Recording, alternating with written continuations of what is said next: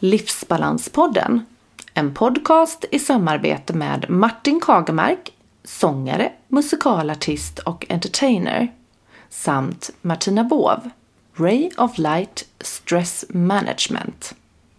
En podcast för alla som är nyfikna på livspusslet, stresshantering och hur man kan hitta sin egen livsbalans.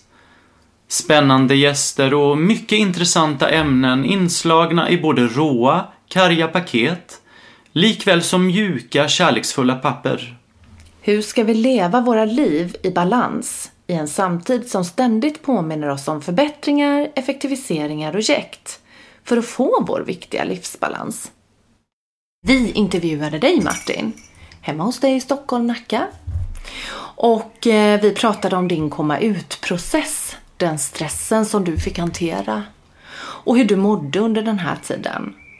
Samt hur du har kommit till den punkt där du är idag i livet. Ett viktigt avsnitt där vi också ger lite tips på hur man kan underlätta eh, i en komma ut-process för den berörda. Vi hoppas att ni gillar. Nu kör vi!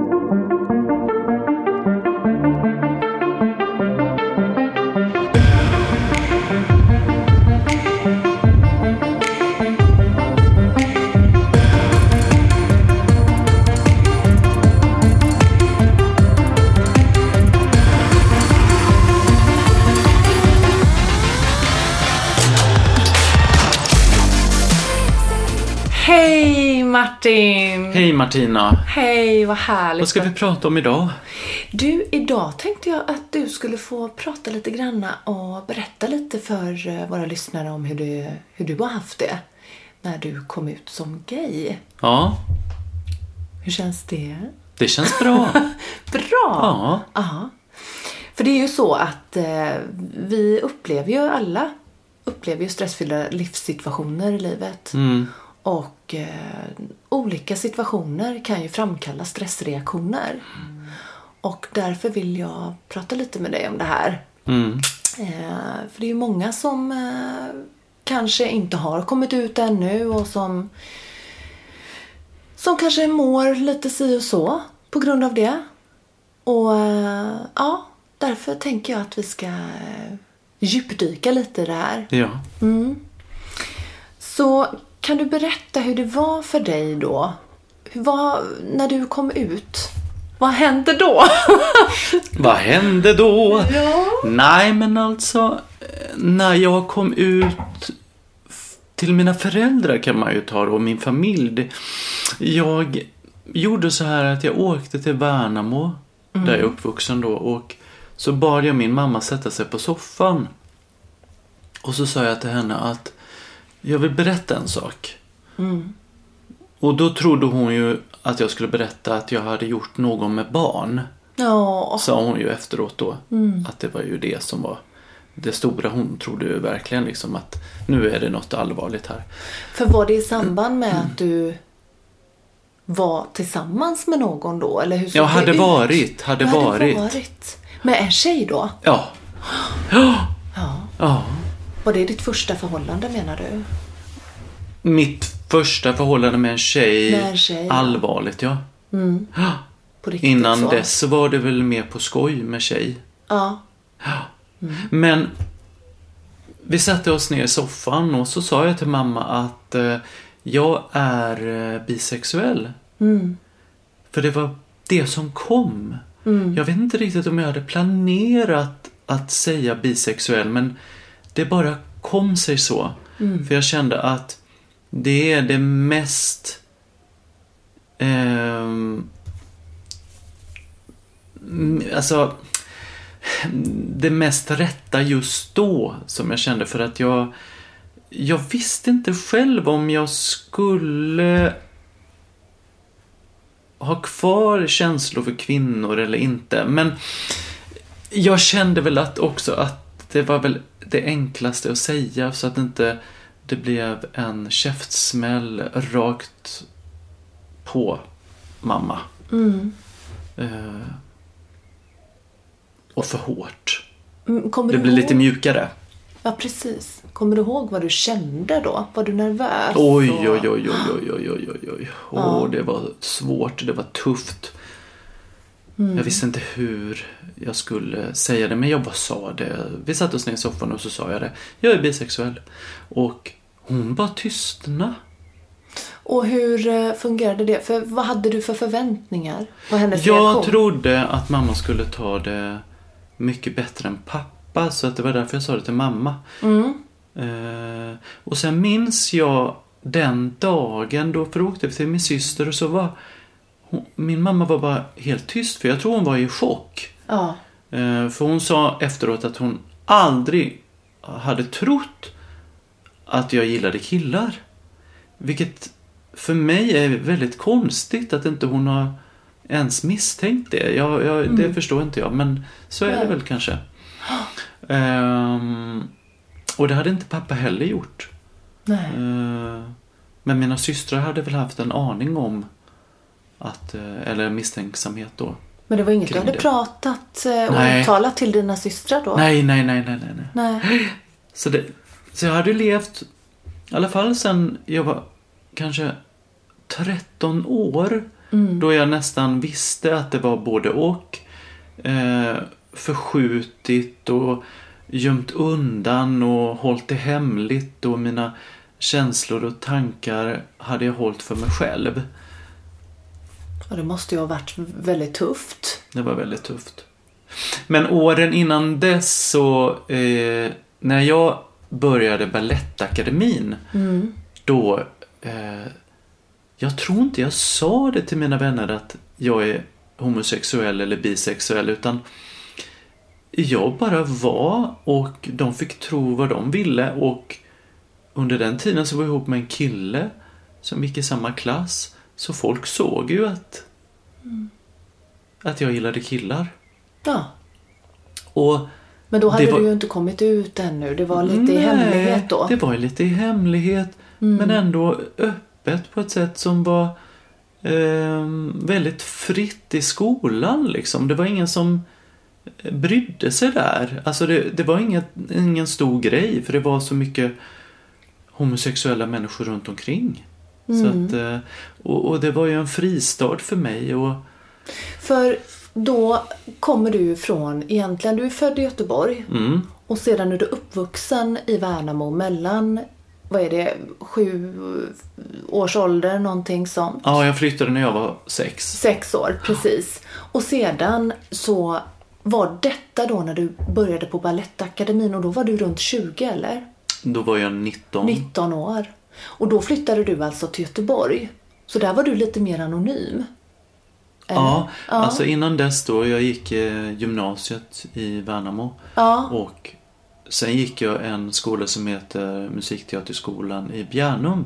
Ja. Men det, där var det på ett annat sätt. Där var det mer att jag kunde få vara mig själv utifrån det jag gillade och tyckte om eh, rent musikaliskt. Eh, vilket jag inte hade fått göra i Värnamo. Så det var ett steg i rätt riktning i hur jag mådde Precis. att få kunna få göra det jag vill och älskar mest i, yrkesmässigt. Mm, och sen så när jag började Balettakademin eh, året efter det så det var där jag kunde liksom eh, blomma ut eh, och känna att jag kunde få tycka och tänka som jag ville. Och då är ju egentligen Balettakademin, tänker jag ju, det är ju liksom den utlösande faktorn till att du blir dig själv. Eller hur? Ja. Tänk vad bra att du gick den skolan, att du sökte in. ja, Jag tänker på alla, alla runt omkring, alla lyssnare. ehm, folk i våran eh, vänskap, våra vänskapskretsar som eh, inte har vågat göra det. Mm. Men innan dess då så under högstadiet så hade jag min kusin Mm. i Huskvarna som var exakt, han är en dag yngre än vad jag är. Han är alltså född dagen efter mig. Och vi är kusiner och vi är båda homosexuella. Och vi insåg att vi gillade killar då när vi gick i åttan.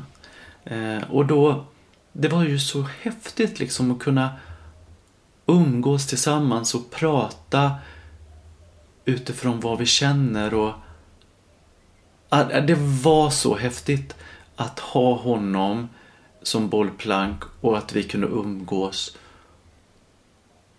och ventilera inför varandra. Alltså, och vi umgicks ju jättemycket. Men gud vilken viktig länk då så för dig. Så viktigt, så viktigt. Och jag tror det var det för honom också. Jag har sagt det till Ja. honom efteråt att det, det var en jätteviktig bit. Mm. Eh, att, ha, att, han, att ha honom som vän under den perioden. Mm. Har du bra kontakt med honom idag? Vi har kontakt men tyvärr har det blivit så att vi, vi jobbar så sk- skilda världar så att det, det är svårt att få ihop ibland. Men han Mm. lever ihop med sin man och är gift och, och, och är här i Stockholm. Så att, Här det, i Stockholm också? Ja, så det är jättehäftigt. Men gud vad Ja, kul. jag tycker det, det är fantastiskt att det har blivit så. Och Ja. att vi hade varandra i så tidig ålder och att vi vågade säga det till varandra. Vi tittade i skokataloger och så sa vi så här. Ja men visst kan vi säga att en kille är snygg. Ja det kan vi väl tycker jag.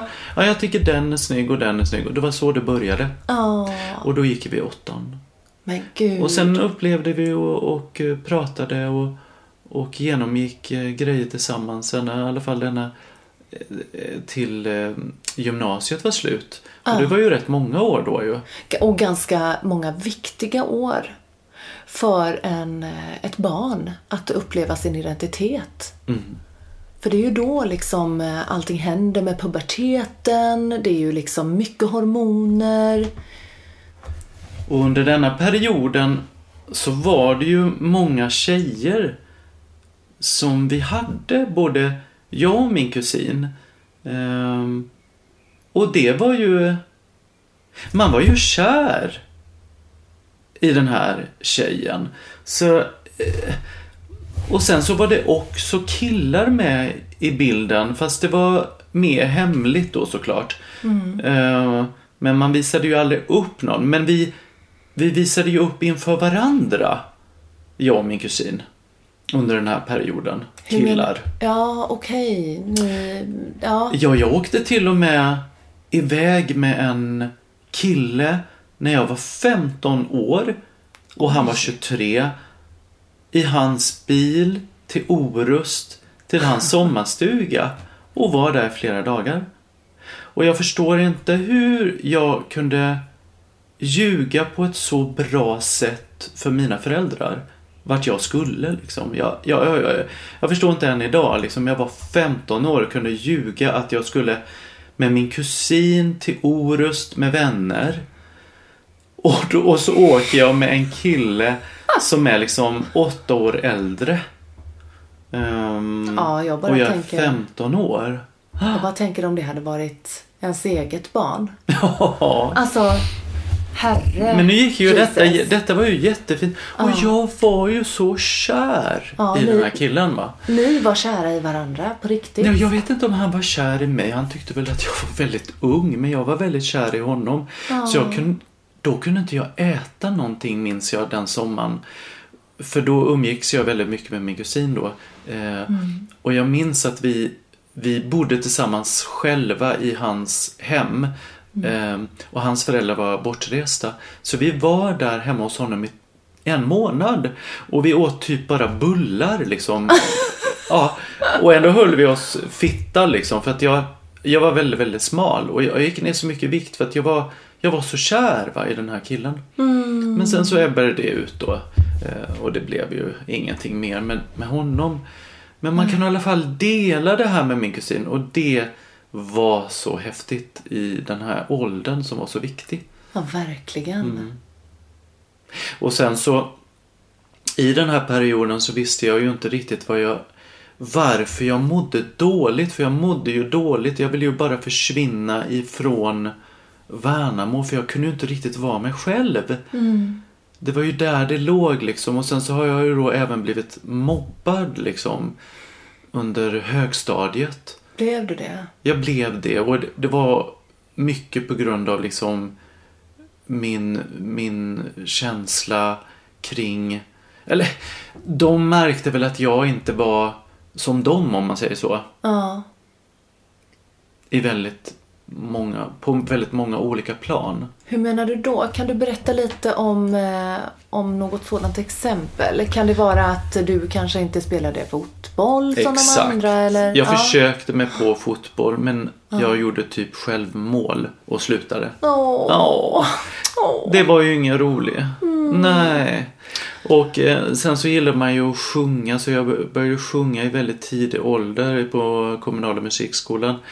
Och det tyckte de ju var så här, var, var, var konstigt liksom. Ja, Ja, du var liksom man inte var som annorlunda. Jag kände mig väldigt annorlunda. Det gjorde jag. Men i den här perioden i alla fall, då hade jag min kusin då, som sagt igen. Och Och ni hängde ihop vi hängde och ihop. torrt. Ja. Och vi äh, träffades vi inte, för jag bodde i Värnamo och han i Huskvarna, så, så ringde vi varandra väldigt, väldigt mycket. Eh, Gud vad härligt. Ja, så, så, så, så det var skönt. Ja, jag förstår det. Jag kunde ju inte ventilera till någon annan. Men under den här perioden då så mådde jag ju väldigt, väldigt dåligt. Ja.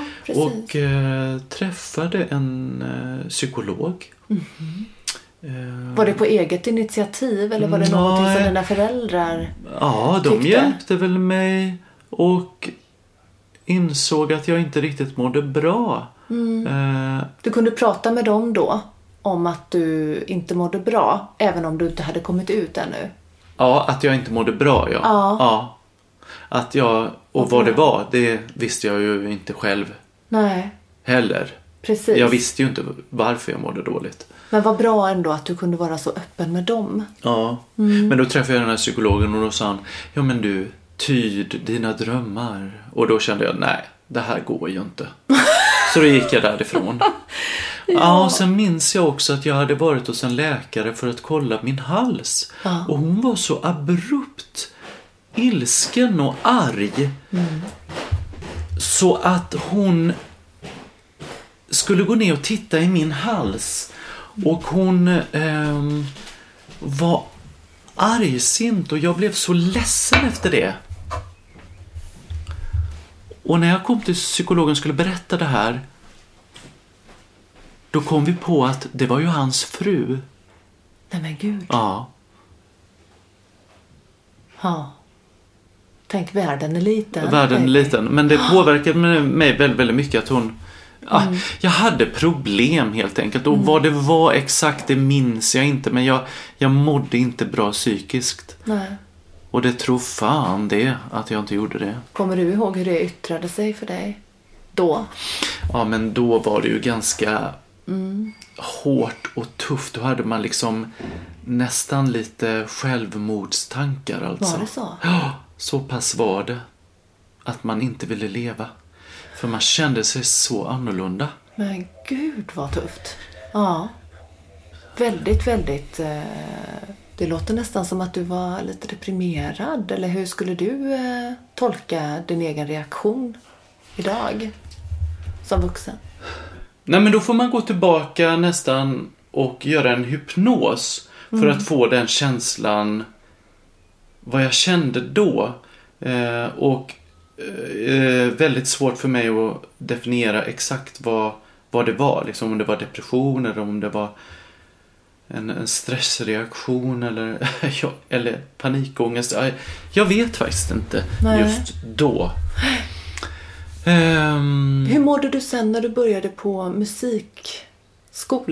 Ja, men då kom jag till en helt annan miljö Ja. där jag träffade människor som älskade det, älskade det jag älskade.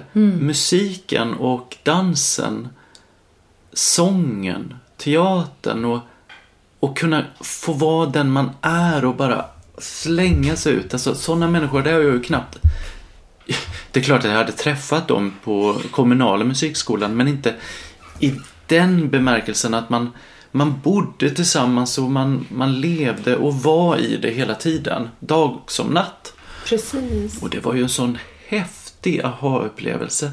Så där öppnade det ju upp andra känslor och det var så positivt. Positivt. Bara positivt. Jag älskade det året. Ehm, men efter det året då, då som jag sa att eh, då kunde jag ju öppna mig med ännu mer liksom med min eh, känsla för killar liksom. Och kan du berätta lite grann om då när du började på Balettakademin? Hur var det då? När du väl började där?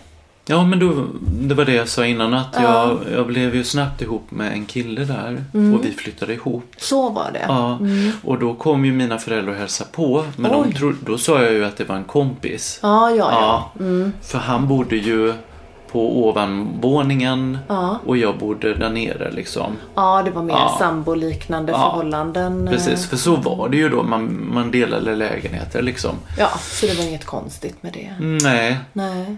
Och dina föräldrar, alltså... Jag kan tänka mig att... det enda som var jobbigt då med det förhållandet, det var ju väldigt destruktivt. Var För han hade anorexia och bulimi. Oj! Han hade båda två. Och hur eh, yttrade sig det? Eh, det yttrade sig så att han kräktes varje morgon. Och sen så... Eh, alltså, man hade ju så lite pengar då. Jag minns en gång när mina föräldrar hade varit där och de hade köpt ganska mycket mat. Och sen dagen efter så var maten slut. När de skulle gå upp och de var vad är maten? Då hade han ju liksom satt i sig satt alltihop. i sig alltihop. Oj! Och sen var det då perioder där han inte åt alls. Där det var bara på, eh, eh, eh, grillade potatishalvor i ugnen Nämen, som han åt. Och mjölk. oj. Ja, det, det var så väldigt... Ja, han, det tog slut och Ja. eh, han flyttade därifrån. Så Ja. han eh, gick inte ut skolan om man säger så. Han gjorde inte det? Nej. Nej. Eh, Ja, det var ju synd för, för hans egen del.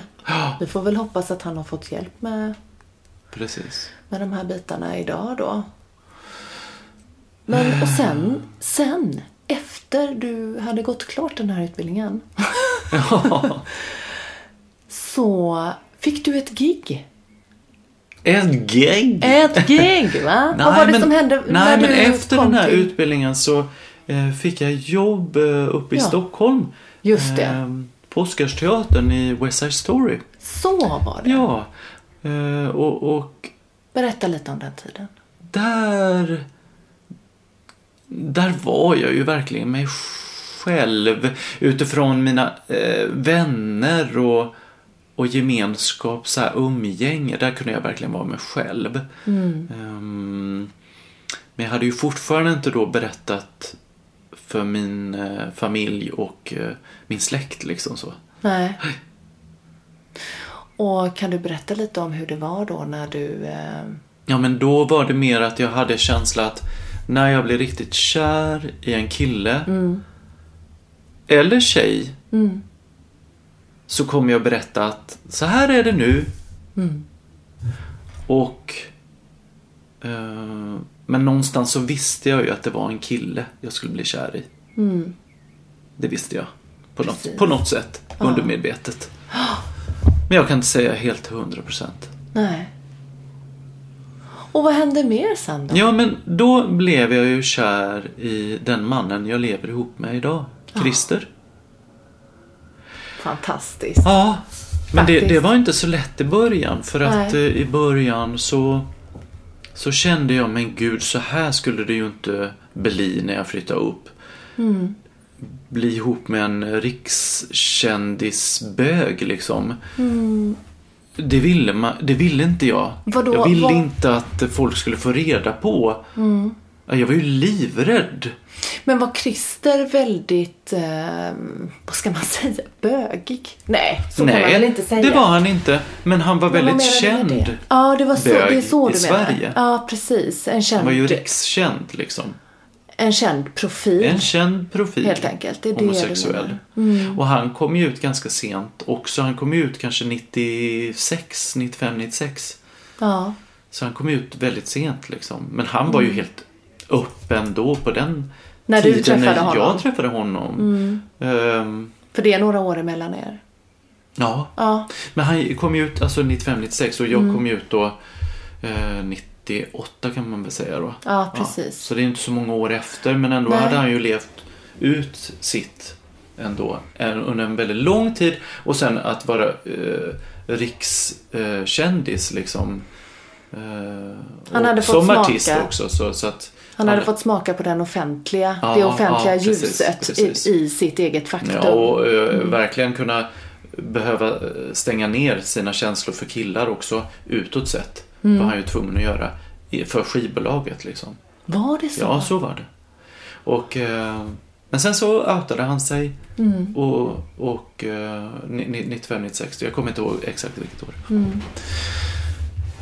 Men då sa jag faktiskt till honom så här att när vi började dejta och då hade han ju ett förhållande också. Mm. Och då så sa jag till honom att nej, du är för gammal. Du har kille och du är känd så det här går inte. Mm. Och så gick jag därifrån. Ja, så var det. Jag var ganska... Alltså, Bestämd. För, Ja. bestämd. Inte förståndig kan jag inte säga, men jag var väldigt bestämd Mm. på vad jag ville och kände. Ehm, för jag visste att det skulle bli skitjobbigt. Mm. Jag visste det. Hur länge hade ni träffats då, tänker jag? Nej, inte så länge. Nej. Inte så länge. Men det gick någon månad och sen så kom han tillbaka. Jag kan inte göra någonting åt att jag är eh, äldre. Och jag kan inte göra någonting åt att jag är känd. Men jag har gjort slut med min kille. Ja. Ja, och då föll jag ju såklart och blev kär. Och, eh, Mm. Och sen dess har det varit ni? och sen dess har det varit vi. Så då blev jag kär och då kände jag nu är det dags att eh, berätta. Och det var då det hände att jag berättade till min mamma. Precis. Ja. Och sen några månader efter det så kom det i Se och Hör Kan du berätta lite mer om detta? För, För det de var ju en situation. mig Ja, när de inte fick outa mig. precis. Man får inte outa någon om inte någon har sagt ja till det. Nej, exakt. Så de gjorde ju helt fel. Och hur, vad, vad stod det i artikeln? Hur var liksom... Det här är Christer Björkmans eh, nya pojkvän. Okej. Ja. Och så bild på mig. Och bild på honom. Ja. Och alltså, Hur kände du då? ja, men jag, jag gick ju under. Alltså jag... Nej, det, det, det var tufft. Det, det låter så... Nu när man pratar om det, men herregud var det så farligt? Jo, då var det det. Ja, men det det kan var tänka sig. jättetufft. Absolut. Jättetufft. För jag vill ju säga det på mitt sätt. Precis. Och helt plötsligt så får hela, hela Sverige ta del av någonting som är ditt privata. Men precis, jag som du precis Ja. har eh, börjat eh, Det var väl inte kanske i. min tanke på att så här vill jag bli eh, i, liksom Presenterad för hela presenterad för hela landet. Liksom. landet. Så. Inte för att det kanske alla läste det här, men för mig så kändes det som att det gjorde det. Att Ja. folk gjorde det. Men, Och det är ju lite svårt då kan jag tänka mig för vanliga människor. Du lever ju liksom, eller ni lever ju ett normalt, helt vanligt liv. mm, Men ni är ju också kända profiler. Så att eh, det, det är ju svårt att sätta sig in i men jag menar när du berättar så här så hoppas jag att folk förstår hur det kan, hur det kan vara. mm. Och jag menar, så här har ju var och varannan. Ja, Jag är ju faktiskt inte unik. Fast, fast just detta med att bli outad på det här Nej, sättet. nej det, är ju, det är ju unikt. Det är ju Men fullständigt mitt unikt. andra som jag har berättat, det, det är inte unikt. För Mm. Nej. det här genomgår var och varannan liksom. Ja, precis. Eh, Det finns ju människor som inte ens blir accepterade Mm. Samhället. överhuvudtaget. Mm. Vilket är fruktansvärt ju. Tänk att inte bli accepterad då. Jag blev accepterad av Mm. min familj för det här. Tack gud. respekterad och accepterad. Ja, det är ju Och- fantastiskt och- och- bara det. Och vi är ju... En rättighet skulle många säga. ah, Att kunna få bli accepterad av sin egen familj. Men faktum är ju att redan på 70-talet, det var ju inte så himla många år sedan, nej, 79. så ansågs detta som en sjukdom Ja. som folk sjukskrev sig för på arbetsplatserna. Nu kan vi nog sjukskriva oss för vi är ju bögar liksom. Ja, Det var liksom en, en uttalad sjukdom. mm. Ja, helt, helt ja otroligt. det är helt otroligt. Kan du berätta mer om just se och hör-delen? Vad var det som hände i det här då? Ja, jag eh, eh, anmälde dem Mm. och fick rätt I... i rätten då. Mm. Ja, så att eh, de hade ju gjort fel. Drog de tillbaka artikeln? Nej, Bad de om ursäkt offentligt i en, i en ny ja det tidning? tror jag att de Ja. gjorde sen. Ja, Ja. det tror jag. För Men skadan var ju redan måste- skedd så att jag kände Ja. bara Ja, Och du vann det målet? jag enkelt. vann det målet. Så, eh, och och eh, det var ju en skadeersättning liksom som jag fick. Bra. Jättebra. Så att, eh, Hur men kände- skadan var ju redan skedd så att jag, jag kände bara att de ska fan få veta att de har gjort fel. Ja, Eh, definitivt. Så att, och, och, och det tog de på sig. Och sen dess har det väl kanske inte hänt på samma sätt i alla fall. Inte i Sverige efter det, jag vet inte. Nej. Nej, det är ju liksom Jag, var, alltså jag är den första de har gjort det med i, i Sverige. Ja, är helt- Berättade de då. Mm. För det hade inte hänt innan på det sättet liksom. Nej, nej. Eh, så. Men du, hur eh, kände Christer under den här tiden när detta hjulet var igång? Vi visste ju om att det på något sätt skulle komma ut Mm. eh, och han förberedde mig på det. Men Mm. inte att det skulle bli på det här sättet då. För det sa han hela tiden till mig att det får de inte göra. Nej. Så att det gör vi tillsammans. Outar oss liksom tillsammans. eh, att vi är ett par. Mm. Eh, men så blev det ju inte. Nej, Så han var ju överrumplad han också. precis. Såklart. Och arg och besviken Mm. På situationen. Ja, jag förstår Så, så det. det, det var tufft. Och hur, var, hur mådde du under den här tiden då? Hur mår man när Då, en sån här då sak mådde jag dåligt och jag förstod inte riktigt varför jag mådde så dåligt som jag gjorde. Mm. Eh, och eh, fick panikångest Mm. diagno- diagnostiserat då. Minns du din första panikångestattack? Ja, för mig var att attackerna var kontinuerligt liksom. Eh, det är så individuellt hur man känner panikångestattacker. Ja. Eh, För de kan vara diffusa hela dagen och sen så blir det starkare och sen så blir det svagare. För mig var det så. Ja. Ehm, Sen vet jag inte riktigt om jag blev diagnostiserad korrekt. Men det tror jag att jag blev. Det här var ju ändå 98. Alltså man hoppas på att de, de gjorde det på rätt sätt. För att ehm, jag fick ju SSR i tabletter då. Och då försvann ju min ångest. ja, det var så? Ja. Ja. Och då rättade sig allt till liksom i kroppen. Mm. Så, så de funkade på mig. Mm. Gud vad bra. Mm. Ja men det är, det är... Nej. Så det, det tog ju ett tag innan man eh, kom i balans Mm. Men- med eh, ångesten.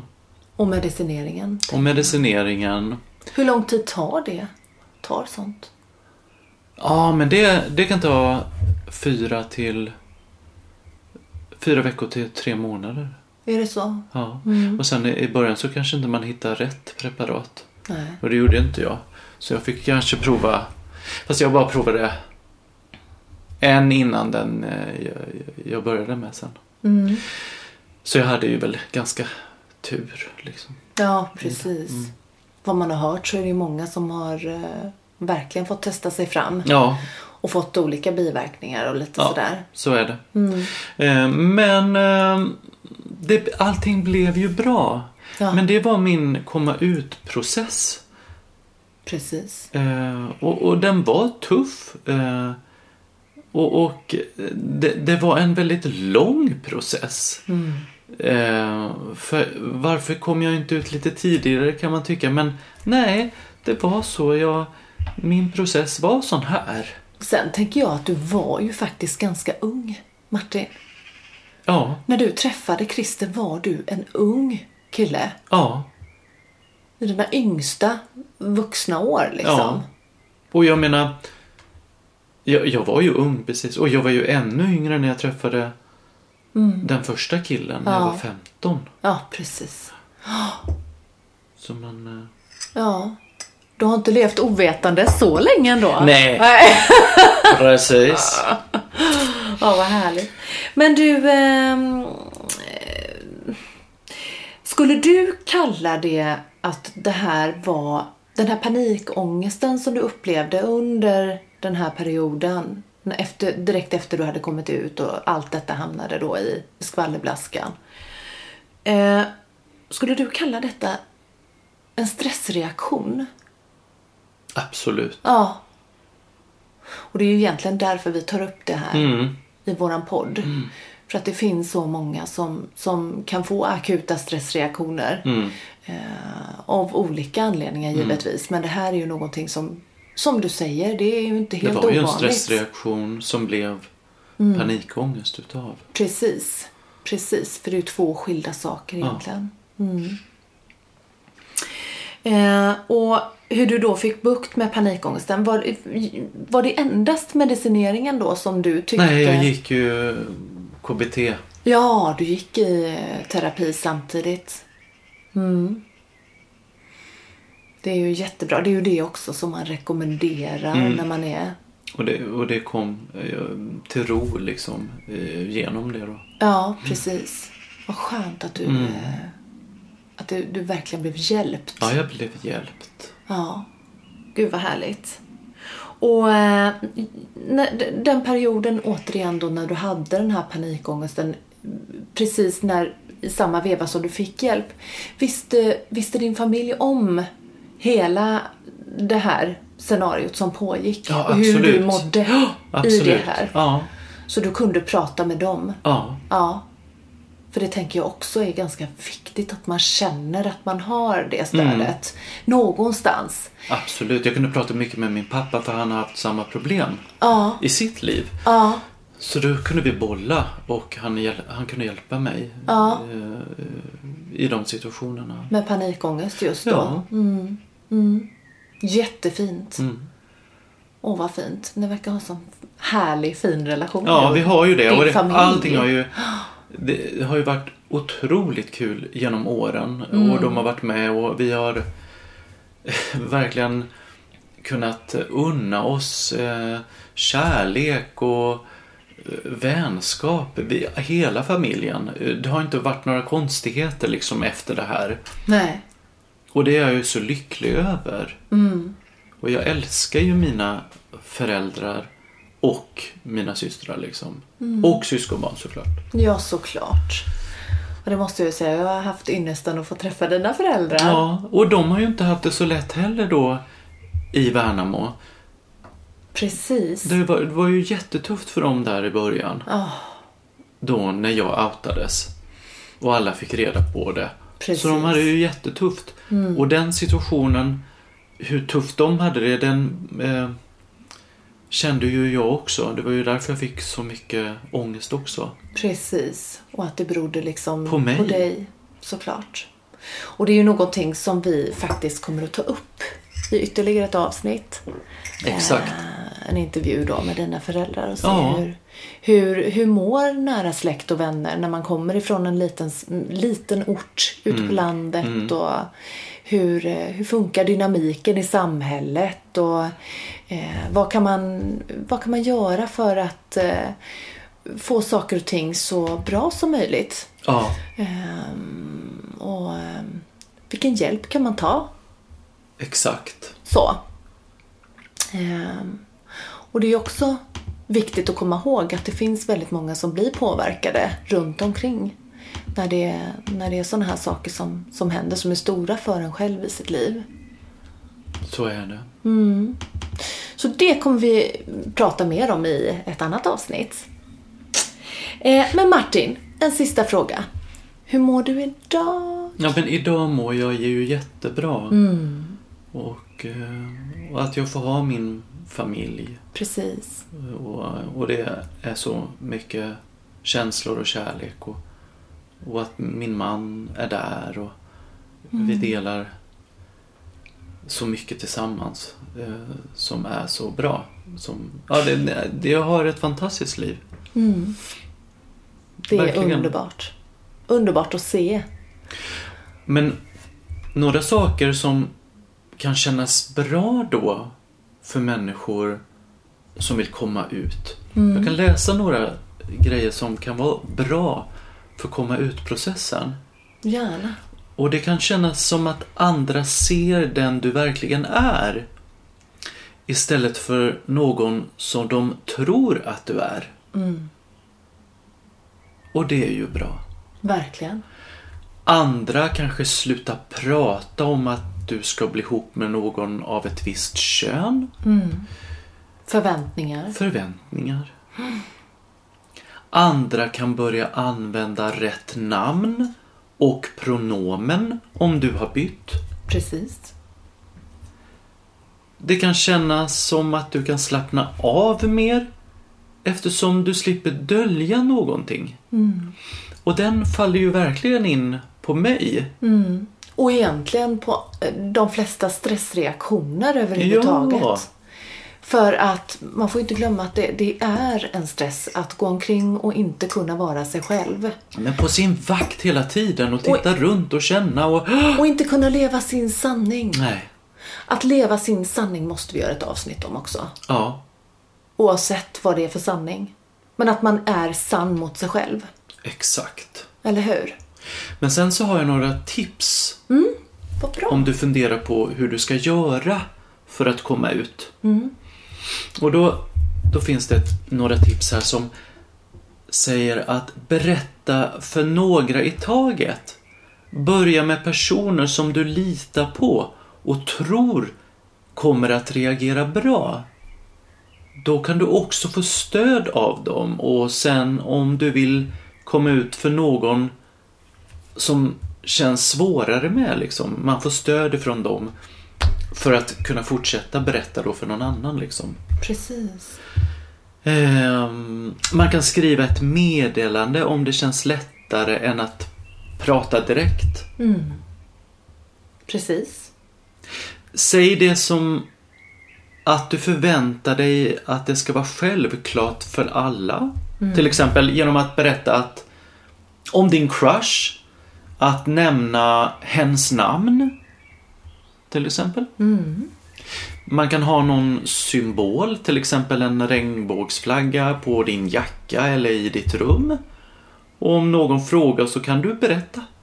Jätte, det tycker jag var ett väldigt bra tips faktiskt. Eller hur? För då är det någonting som man kan smyga in utan att behöva vara verbal med.